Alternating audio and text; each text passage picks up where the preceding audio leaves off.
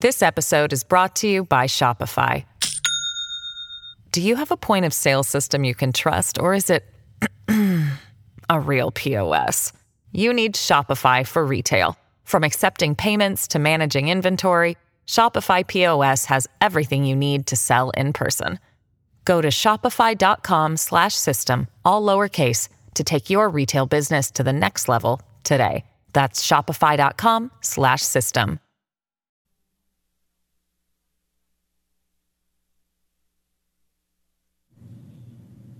All right, welcome to the Ferris Show on television. First tonight, rule number one of having nuclear missile submarines is that you don't talk about having nuclear missile submarines. You don't talk about where they are or what they are doing. The exact location of America's Ohio class nuclear submarines equipped with nuclear tipped intercontinental ballistic missiles and cruise missiles are among some of the most closely guarded secrets in our military. Yet things are so combustible right now in the Middle East. U.S. Central Command felt the need to put out a tweet announcing an Ohio class submarine was heading in. Here's how Gene Hackman described what's now sitting off Iran's coastline. We're going over there and bringing the most lethal killing machine ever devised. One purpose alone keep our country safe. That might sound dramatic, but clearly the Pentagon feels they need that ultimate option. Over the weekend, Iran's defense minister said, and we are quoting now, our advice to Americans is to immediately stop the war in Gaza and implement a ceasefire. Otherwise, they, meaning the United States, will be hit hard. The Ohio class sub hits back, well, harder. 20 Trident ballistic missiles, each with four thermonuclear warheads on top, or up to 154 Tomahawk cruise missiles that they can launch from deep beneath the sea. They sit under the water for months, hiding and waiting for that launch order. That's all that happens when something comes out. The sub adds to the B 1 bombers 17,000 plus American military personnel, including two carrier strike groups, Bataan Amphibious Group as well, and dozens of fighter planes. But Iran continues, well, to not get the message. The Iranian proxy group Hezbollah just put out this video of their anti ship weapons capable of firing from Lebanon's coast at American carriers.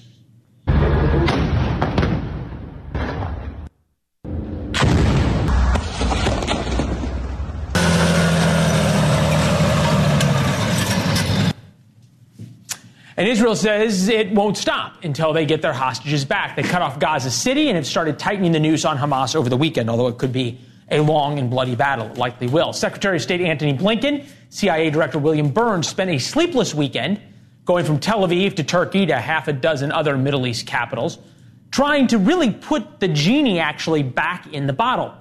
They are both seasoned diplomats. They are also the two men who designed President Biden's engagement policy towards Iran and helped negotiate giving Iran $6 billion. So on this Monday evening, we have a nuclear submarine ready to launch its missiles, and the same people who gave Iran $6 billion flying around the Middle East trying to make sure things don't go boom. Mark Kimmitt is here, retired U.S. Army Brigadier General, among other accolades. It's good to see you, General. Thank you. Um, I've been doing this for a while. You've been doing it for longer. Have you ever seen the Pentagon telegraph where an Ohio class sub is headed?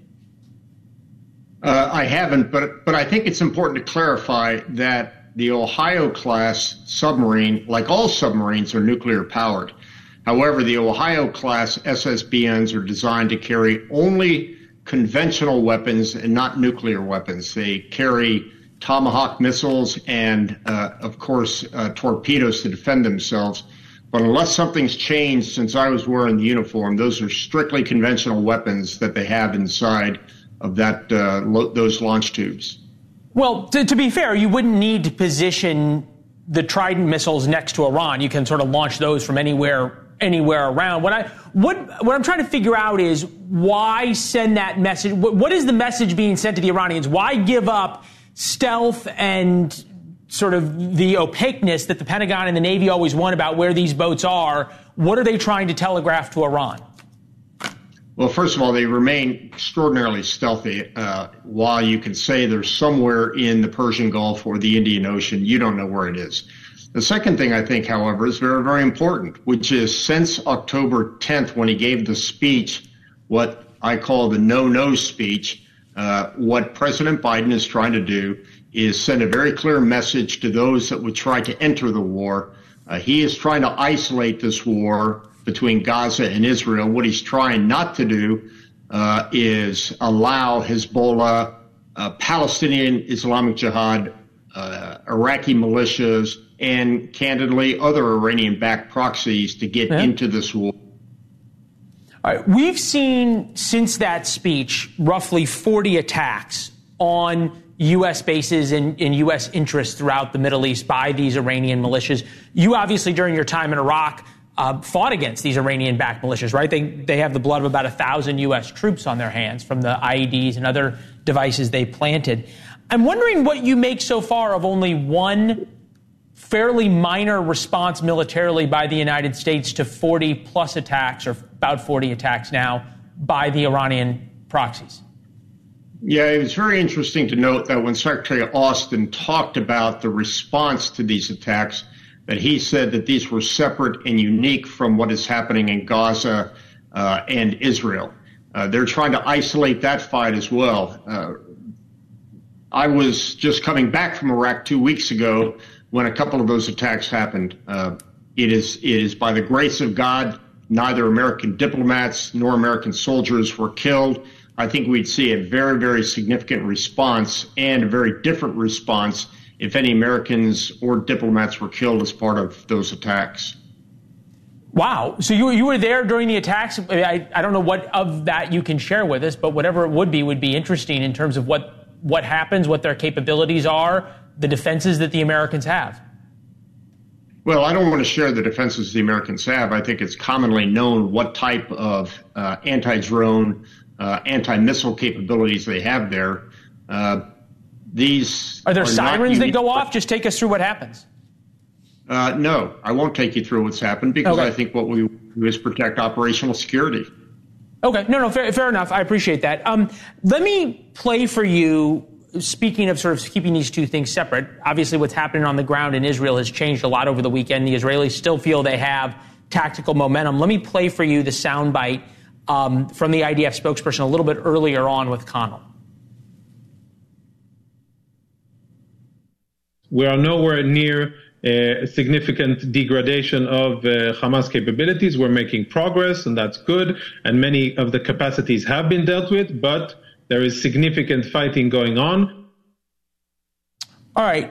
Let's be fair to the administration here. How much do you see of Blinken and Burns flying around the Middle East as giving the Israelis time? Which, if you're a general who has uh, the offensive momentum right now, the best thing that you can get is time to continue operations, right?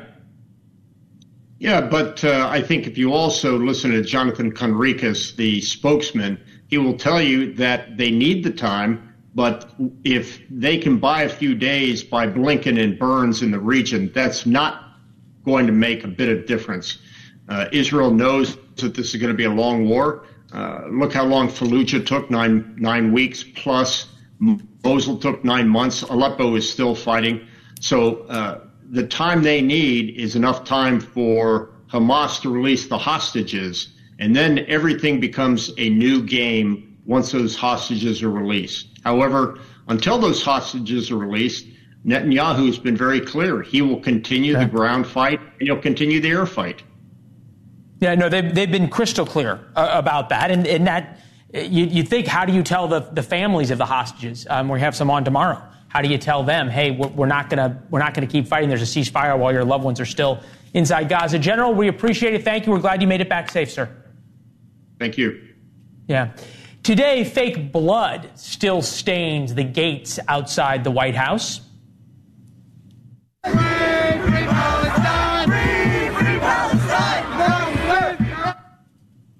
Over the weekend, a pro Hamas march ended at the White House where protesters tried to break in and break through the gates.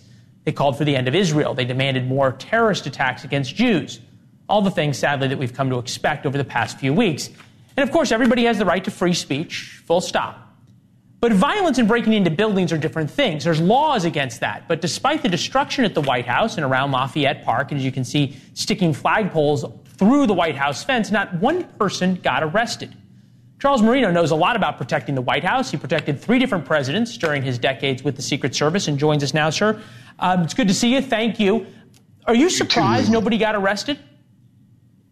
No, it's not that surprising. Look, you had a very precarious, volatile situation uh, where the Secret Service needed to focus on the inside of the fencing to secure the White House proper. You had the U.S. Park Police and Metropolitan Police managing the crowd on the other side of the fence going towards Lafayette Square. So it doesn't surprise me that no action was taken right then and there. I think we'll see some action taken uh, in the weeks following to identify some of these folks that went above and beyond peaceful demonstration. But I think they made the right call uh, hmm. in that in that situation. Yeah, I guess it's confounding to me because I think if I even as somebody by myself jumped up on the White House fence and started shaking it back and forth, um, I'd get a, a, pretty solid tackle from uh, a lot of the Secret yeah. Service uniform division that's out outside. Uh, I'm just wondering who makes the decision? Who decides, okay, uh, we're going to just stand back and, and protect the fence line versus we're going to start throwing tear gas and not allow this kind of behavior to happen? Who, who in the end makes that decision? Yeah, well, let's remember the numbers were in nobody's favor on law enforcement that day. Normal Saturday staffing is not going to achieve the large number of people estimated to be 30,000 that congregated within Lafayette Square and along the White House fence line. So uh, there was a process in place, a decision making process. Uh, you can see some of those videos. Uh, it became quite a precarious situation as I describe yeah. it. You saw some movement in the fencing ultimately they were able to peacefully disperse the crowd. Um, but law enforcement was not in the best of situations. I think they're going to go back, review. That permit was authorized for up to a hundred thousand. When was it granted? Why was it granted? Was that the right decision? And was there the level of coordination prior to that decision being made that needed to be taken to ensure that everybody was set up for success? Yeah, for, forgive me, but it just it seems as though to have knowledge that that many people are coming and then not to be ready for for this to happen seems uh, curious. I mean, I, I can't quite figure yeah. it out. And I mean, you you don't have to talk about operational security, but uh, from having been on the White House grounds, I know there's an awful lot of tear gas and other things sitting in, in those guard shacks that that could have been deployed and, and wasn't. But I'm wondering when you see these these marches now that are popping up around the country, especially in Washington and especially around uh, the Capitol and now outside the White House.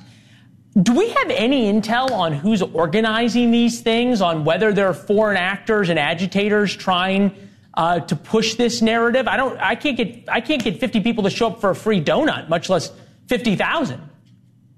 Yeah, my understanding is this permit was filed under the March of Palestine. I don't understand uh, you know, who exactly was in charge of this group. In other words, who put their names forth as sponsors of this group, what their affiliations were or weren't. I would hope that the issuing uh, authority, the National Park Service, uh, would have vetted that information to find out exactly who they are. But of course, there's a lot of social media monitoring. Hmm. Uh, on the part of law enforcement to determine exactly how many people plan on showing up uh, and what the I, intentions I, I, are. Me, and sometimes that's the calls for violence.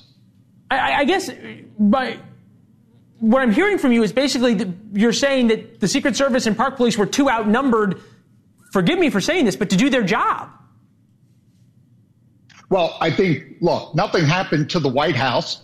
Uh, it didn't put the Secret Service in the best of positions regarding numbers. I think you saw everybody shrink back to their overall statutory responsibilities. The Secret Service went on the inside of the fence line. They were prepared to do what they needed to do, even though a protectee, the president and the first lady, were in Rehoboth, Delaware. They were still poised to protect the building and the grounds uh. and the people that were inside. You saw the park police take over what their statutory responsibilities are from the outside of the fence line along yeah, I, I, I guess, Charles, I, I, police, look, out.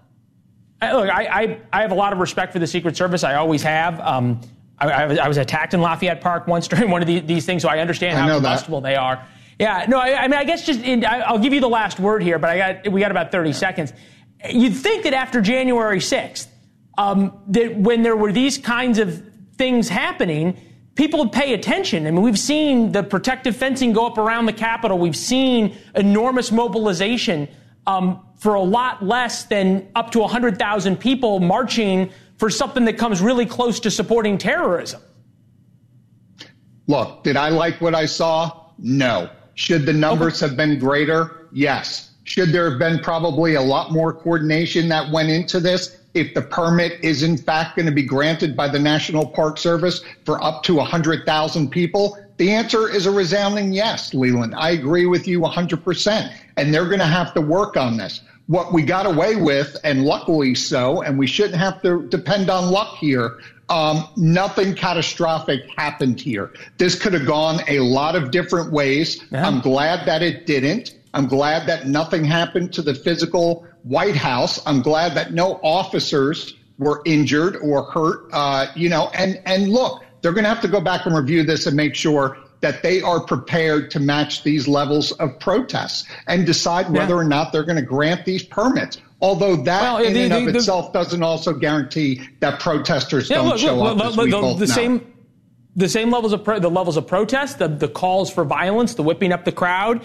Um, you you know you, you said it yourself. Yeah. Uh, poor plan, and now and now we wait. We'll we'll watch and see whether um, any of these people in the coming days are arrested. Um, obviously. Uh, after after a different incident a few years ago, uh, there were um, hundreds of people hunted down based on pictures in social media and, and arrested as well. They should have been. So we'll we'll see how it go- goes. Charles, thank you very much. Uh, we want to invite you to subscribe to our internal uh, group here, War Notes. We'll put that up on the screen a little later. Coming up next, a wild day in court. Well, there it is. ReadWarNotes.com. Free subscription. And now we're back to a wild day in court for President Trump and company on the same day. New polls show his path to a second term is his for the taking. Is being quiet Trump's best defense? Bill O'Reilly with us next on that. And silence those phones. One school district made students put away their cell phones. And shocker, good things followed. Why can't common sense solutions catch on across America?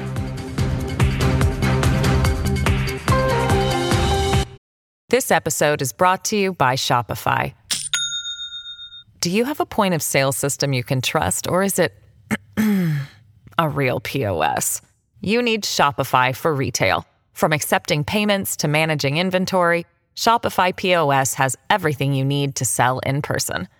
Go to shopify.com/system all lowercase to take your retail business to the next level today. That's shopify.com/system. The, the lead story of the New York Times, something that got a lot of Democrats talking yesterday. A lot of Democrats. Voters in five battleground states favor Trump over Biden. Well, I had a lot of people calling me yesterday and texting me yesterday. Oh, that's Morning Joe uh, digesting with his coffee some dismal poll numbers for President Biden. Here is the polling. All right. Uh, if we look at this New York Times Siena poll, uh, Nevada, Trump plus 11. Arizona, Trump plus 5. Wisconsin, Biden plus 2. Georgia, Trump plus 6. Trump plus 5 in Michigan and plus 4 in Pennsylvania. Why are we focused on those states? Well, we'll go back here to the 2020 election results. These are all states that President Biden won, a la, as we would like to call them, the swing states, as we go through all of these. And we'll show you the electoral map. Uh, once we take the swing states out, uh, it is a race uh, to an electoral college victory. Uh, we'll play another soundbite right now. The issue is not uh, for him is is not uh, political; it's actuarial, and you can see that in this poll. I mean, there's just a lot of concern about the age issue, and uh, and that is something that I think he needs to uh, ponder. All right, you might say perhaps that we predicted President Biden being in a lot of trouble, and also some real questions among Democrats about whether he should run again, all the way back in September. The real drama in the 2024 presidential election is going to be among Democrats. Almost daily now, it looks less likely that President Biden will be the Democratic nominee, and more likely, former President Trump will be the Republican nominee.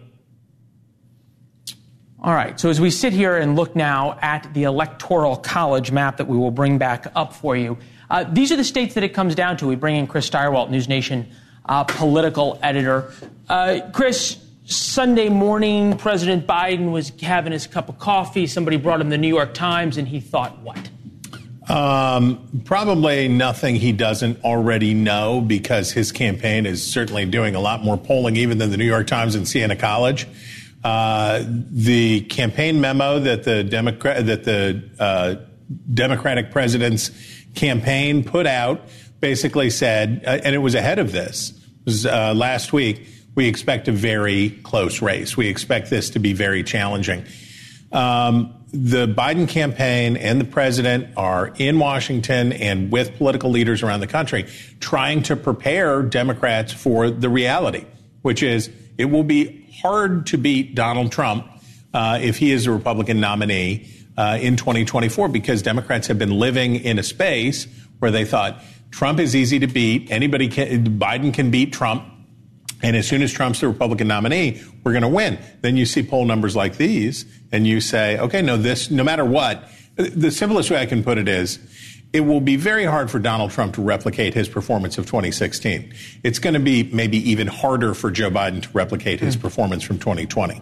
All right. So, how much of this is additive, meaning Donald Trump gaining voters? How much of it is Joe Biden losing support? And I ask that because if you look at uh, whites, non college educated whites, and non college educated non whites. We'll start with non college whites here.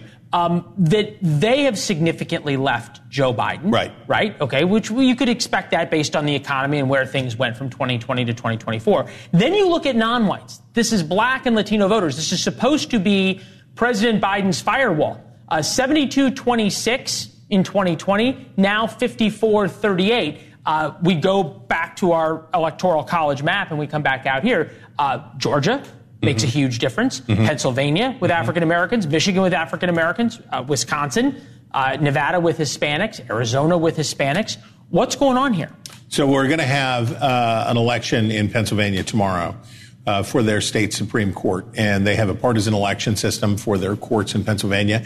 And what's on the ballot in Pennsylvania? A Republican judge talking about judicial overreach, which is a strong nod to the 2020 election and a lot of Republican anger about what uh, decisions the court rendered on ballot access and other things around COVID. What are Democrats talking about? They're talking about abortion. Uh, and that's on the ballot, by the way, in Ohio tomorrow. We're going to get to see a core sample, not about how the persuadable voters are going to go, but we're going to get to see a core sample about how energized and activated the party's bases are. I think the way to look at this NBC poll, and it is, it's a good poll, but it is early in the process, number one. And number two, this is a poll that doesn't show Donald Trump strong. It shows Joe Biden weak very weak, precipitously weak. Um, I don't know the psychology of David Axelrod coming out and briefing against the vice president uh, that he served with at the White House. I I, I don't want to unpack that. Uh, and, lingering scars. Well, and his old boss.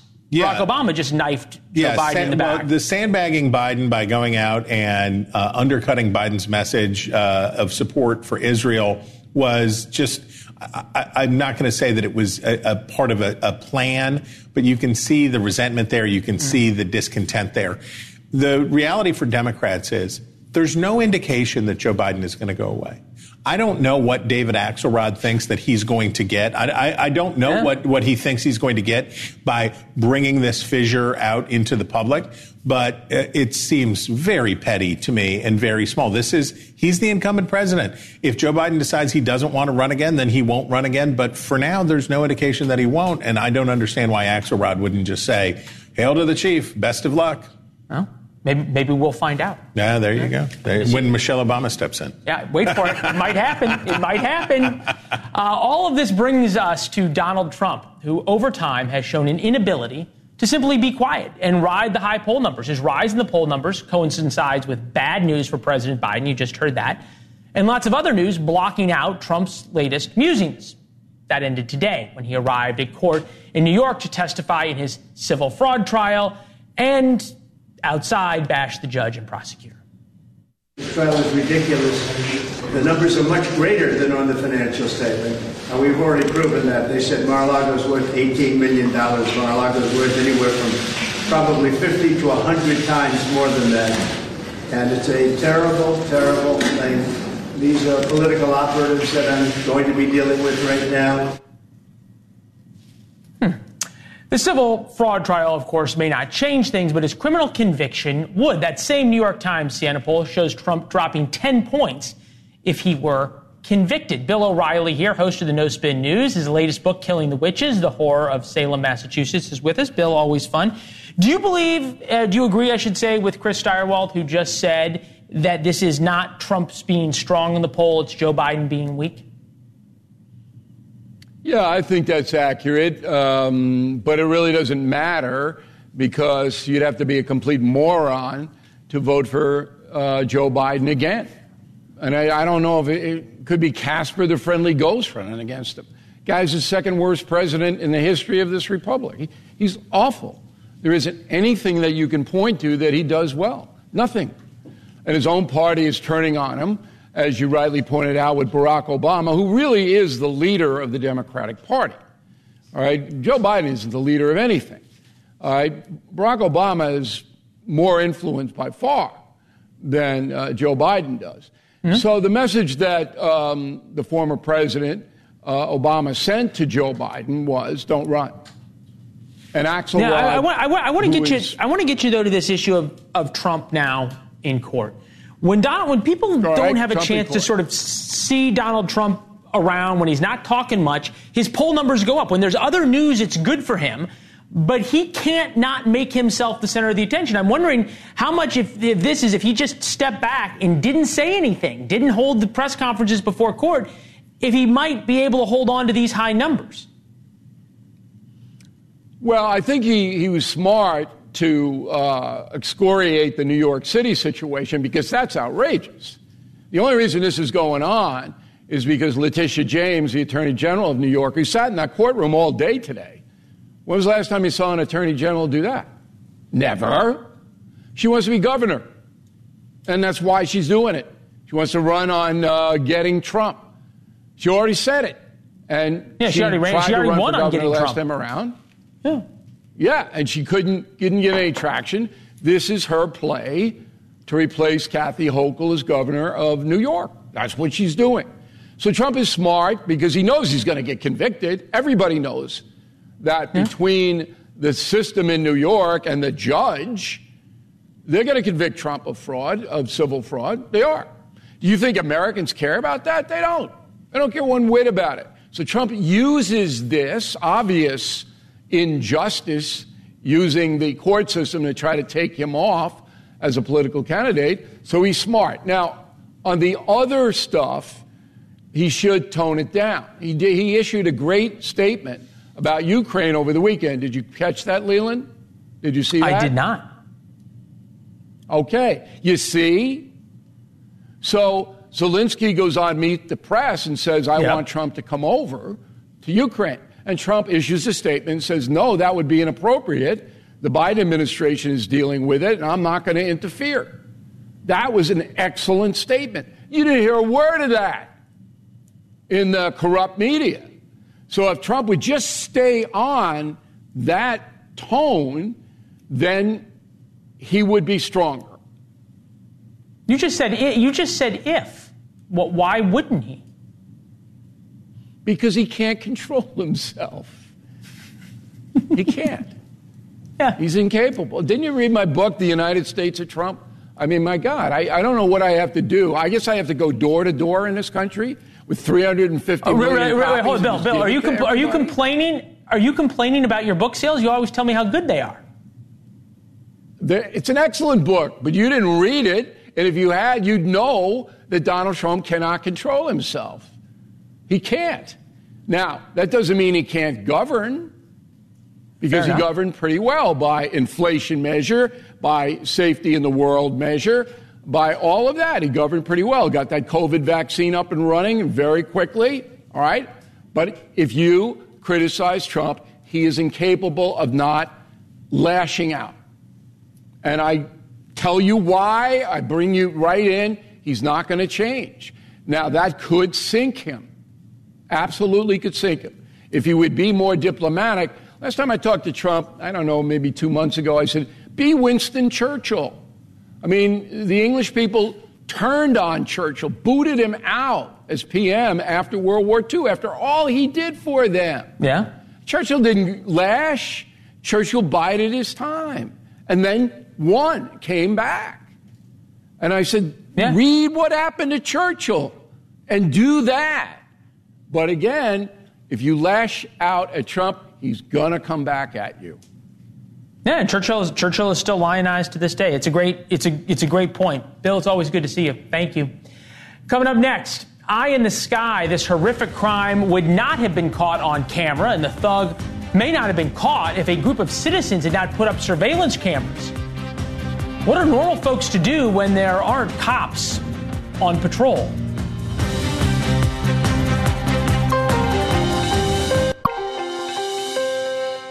Now, in St. Louis, a teenager, for no apparent reason, tried to snatch a baby out of her mother's arms while crossing the street. But for the quick thinking and brave father, as you can tell there, who fought the attacker off, who knows what would have happened to the baby? Even if the baby had fallen on the sidewalk, it would have been awful. The attacker is Anthony McGee, facing multiple charges, including first degree assault, first degree kidnapping, resisting arrest. Police say trying to grab the baby was just one stop in a long crime spree over the weekend, including choking an 82 year old woman and breaking her arm. No surprise, he also faces charges from earlier this month, including spitting on a police officer, but somehow Anthony was out on the street. What's most surprising and most important about the video you're watching is that it wasn't captured by an individual business or by the police. It was captured by a network of neighborhood watch cameras. A group of local businesses in St. Louis realized the police couldn't or wouldn't stop crime.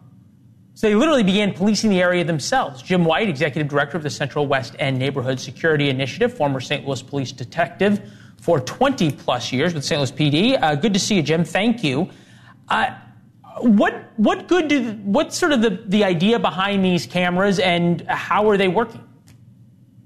Well, that was a great intro. Uh, the police can't be everywhere all the time, and um, we're St. Louis is just like many cities across the country experiencing uh, a, a, very high lack of uh, resources. So back in 2014, we started uh, putting up security cameras uh, to be at places when the police couldn't. Yeah, I'm looking at this. So 275 surveillance cameras, 438 different views, 300 plus thousand for cameras, 75,000 annually for internet uh, connections. I think it's important. Uh, you and I are both from St. Louis, but to talk about um, where this is, right? Because you know, obviously, St. Louis has become a very dangerous city. Uh, some would say the most dangerous in the country. But Central West End is this sort of beautiful business district with shops and restaurants and apartments and everything else. It was sort of this gem inside of of St. Louis. Uh, it, it it too had gotten dangerous. I get I get catching all these crimes on video, but do they do anything? Do the police actually do anything once you give them this video? Uh, in most cases, yes. Uh, sometimes we have to uh, continue to remind the police detectives about following up on some things. But again, uh, Central West End is one of the most densely populated neighborhoods in the city of St. Louis and uh, it is exactly what you said. It's a it's a very desired, sought after place to live, but mm. it's also a target rich environment for criminals. And so, um, I think the better we can do our job, the more successful the police department will be in capturing uh, criminals. What do you make of of the neighborhood of the neighborhood itself and the businesses there having to get together to do this? It, has got to be a pretty awful feeling. Um, and look, I live in Washington D.C., um, so I know it as well. That right to, to, try to have to get together and do this.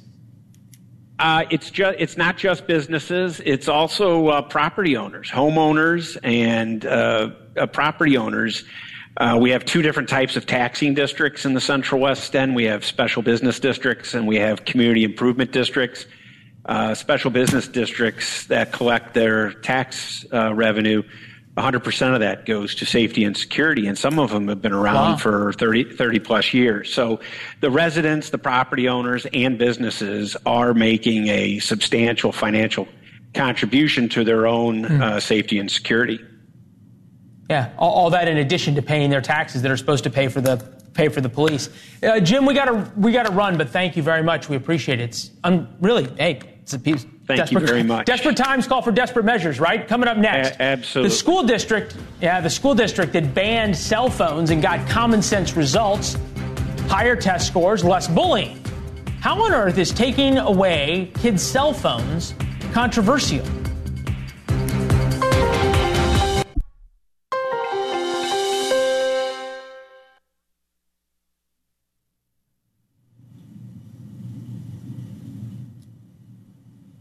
All right, turns out the cell phones capturing vicious fights at America's high schools are not only recording fights, but maybe causing them as well. The school district in Orlando, Florida, Orange County, banned cell phones. Full stop. Can't have them. Can't see them on campus. That's it. And everything got better. Chris is here. I don't know. You got you got kids. They have cell phones in class. Not only, unwittingly, uh, your team booked the perfect guest for this conversation. Uh, not only is it something that Hmm. How- I how have looked at for a long time. Why do you think time, it was unknowing? Why do you think it was unknowing? We plan these things because out they have no they have no idea i know your producers they have no idea that one of my kids goes to a school actually two that do exactly this when they go into school they have these little pouches that they have to put their phone in and what is interesting are the stories. I wonder if their principal's watching right now. Um, she's a she's a friend of mine and my wife. Um, they have found ways to break through the bag to get the phone back during the school day. But I'll tell you what, I think we just started it this semester. I think it is going to make a difference of focus. Uh, the distractions in class are real. Um, will it make everything better? Uh, I, I don't know, but I'll tell you one thing. One of my pet peeves as a journalist, but really as a parent and a human being, I despise the kids. And I've, you know, we never say we don't like kids, right? I despise the kids who decide to take video of kids getting their ass kicked. I despise them. And I think that their parents should be uh, put through a shame gauntlet because they exhibit all the worst character plays, worse than the people in the fight, in my opinion. Um, so Oh, hold on, hold on, hold on, hold on. I like was with you. rid of the I was hold on. I Big was with you up until that. But to be fair, to be fair though, I mean, if I was Yeah. getting beat up, the next best thing, and that happened, you know, in school to me. Um, the next best thing is somebody videotaping it, hopefully, so that there's proof that I didn't do anything wrong. This other guy did, and maybe if any of these schools had a little bit of of chutzpah and any of these principals had a backbone, they would take that video and they would use it to discipline the kids who were the aggressors and wouldn't just do the, well, you all, bo- both of you all are in trouble, you were both fighting kind of thing. Right. Separate issue. Um, the kids who are in the fight, fighting is wrong. I get it. I also think sometimes it's necessary. Um, maybe there's a big beef. Uh, maybe the kid was getting bullied and it was time uh, to punch that kid in the face and hope that it stops because they pick an easier target. If it's a concerned citizen taking the video, I'm with you, but they're not. All, all too often you hear them, oh yeah, boy, go get him, yeah, boy. And all this BS that they're saying, where if they really wanted to help, put the phone down and go break up the fight. But they don't want to do that. They're cowards and they just want to benefit from it. And it's a big part of that culture, that phone culture. And I hmm. love taking them away. I love it. Now, I'll give you the argument against it, by the way. You want to know the argument against taking the kids away? Nominally, it is, oh, well, then I can't get in contact with my kid. You know where your kid is. The kid's in school. Here's what the real argument is the parents don't want to deal with the drama that these junky kids give us because of how addicted they are to the phones. But because it's all the kids, Chris, they can't Chris, complain. They can't complain. Chris, I just, I, I want you to mark this tape because this is how we're going to end the segment. You're right. We did pick the perfect guest unwittingly for this segment. I'll see you. I'll see you tomorrow night. Have a great show. All right. Thanks for letting me vent. All right. There you go. Yeah. Uh, go all night. Uh, coming up next. We offer you hope. Hope that all of the people supporting Hamas, well, not all of them, some of them, might just be dumb kids looking to fit in. You agree to the following? You agree that every Jew, Christian, and non Muslim in the world must be slaughtered? I don't know about that one. You endorse making homosexuality punishable by jail or death?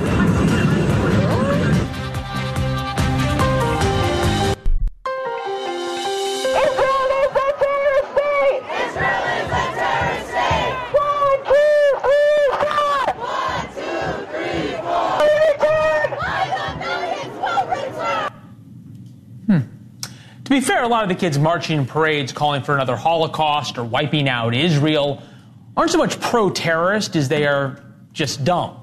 Well, or maybe it's a little bit of both. Mikey Greenblatt turned the tables on Hamas supporters by actually telling them what Hamas supports. Take a listen. A quick petition to help Hamas free Palestine. Uh, you're all in? Mm-hmm. All right. Oh, yeah, you're in? Easily. I just have to read terms and conditions just so Okay. you, know, you know what you're signing. Okay. By supporting Hamas freeing Palestine, you agree to the following. You agree that every Jew, Christian, and non Muslim in the world must be slaughtered? I don't know about that one. You endorse making homosexuality punishable by jail or death? And Mikey is with us now. Was that the general response of everybody? Hey, yeah, nice work. Everybody sort of was surprised? Yeah, yeah. Everyone was on board once they heard the you know the buzzwords, and then once I flipped to the terms and agreements, they're, they're like, "Yeah, I actually don't think I agree with that, believe it or not." Huh. Let me ask you this. What what is going on here? And you don't have to be a genius to even have a sort of cursory understanding that Hamas killed 1,400 Jews.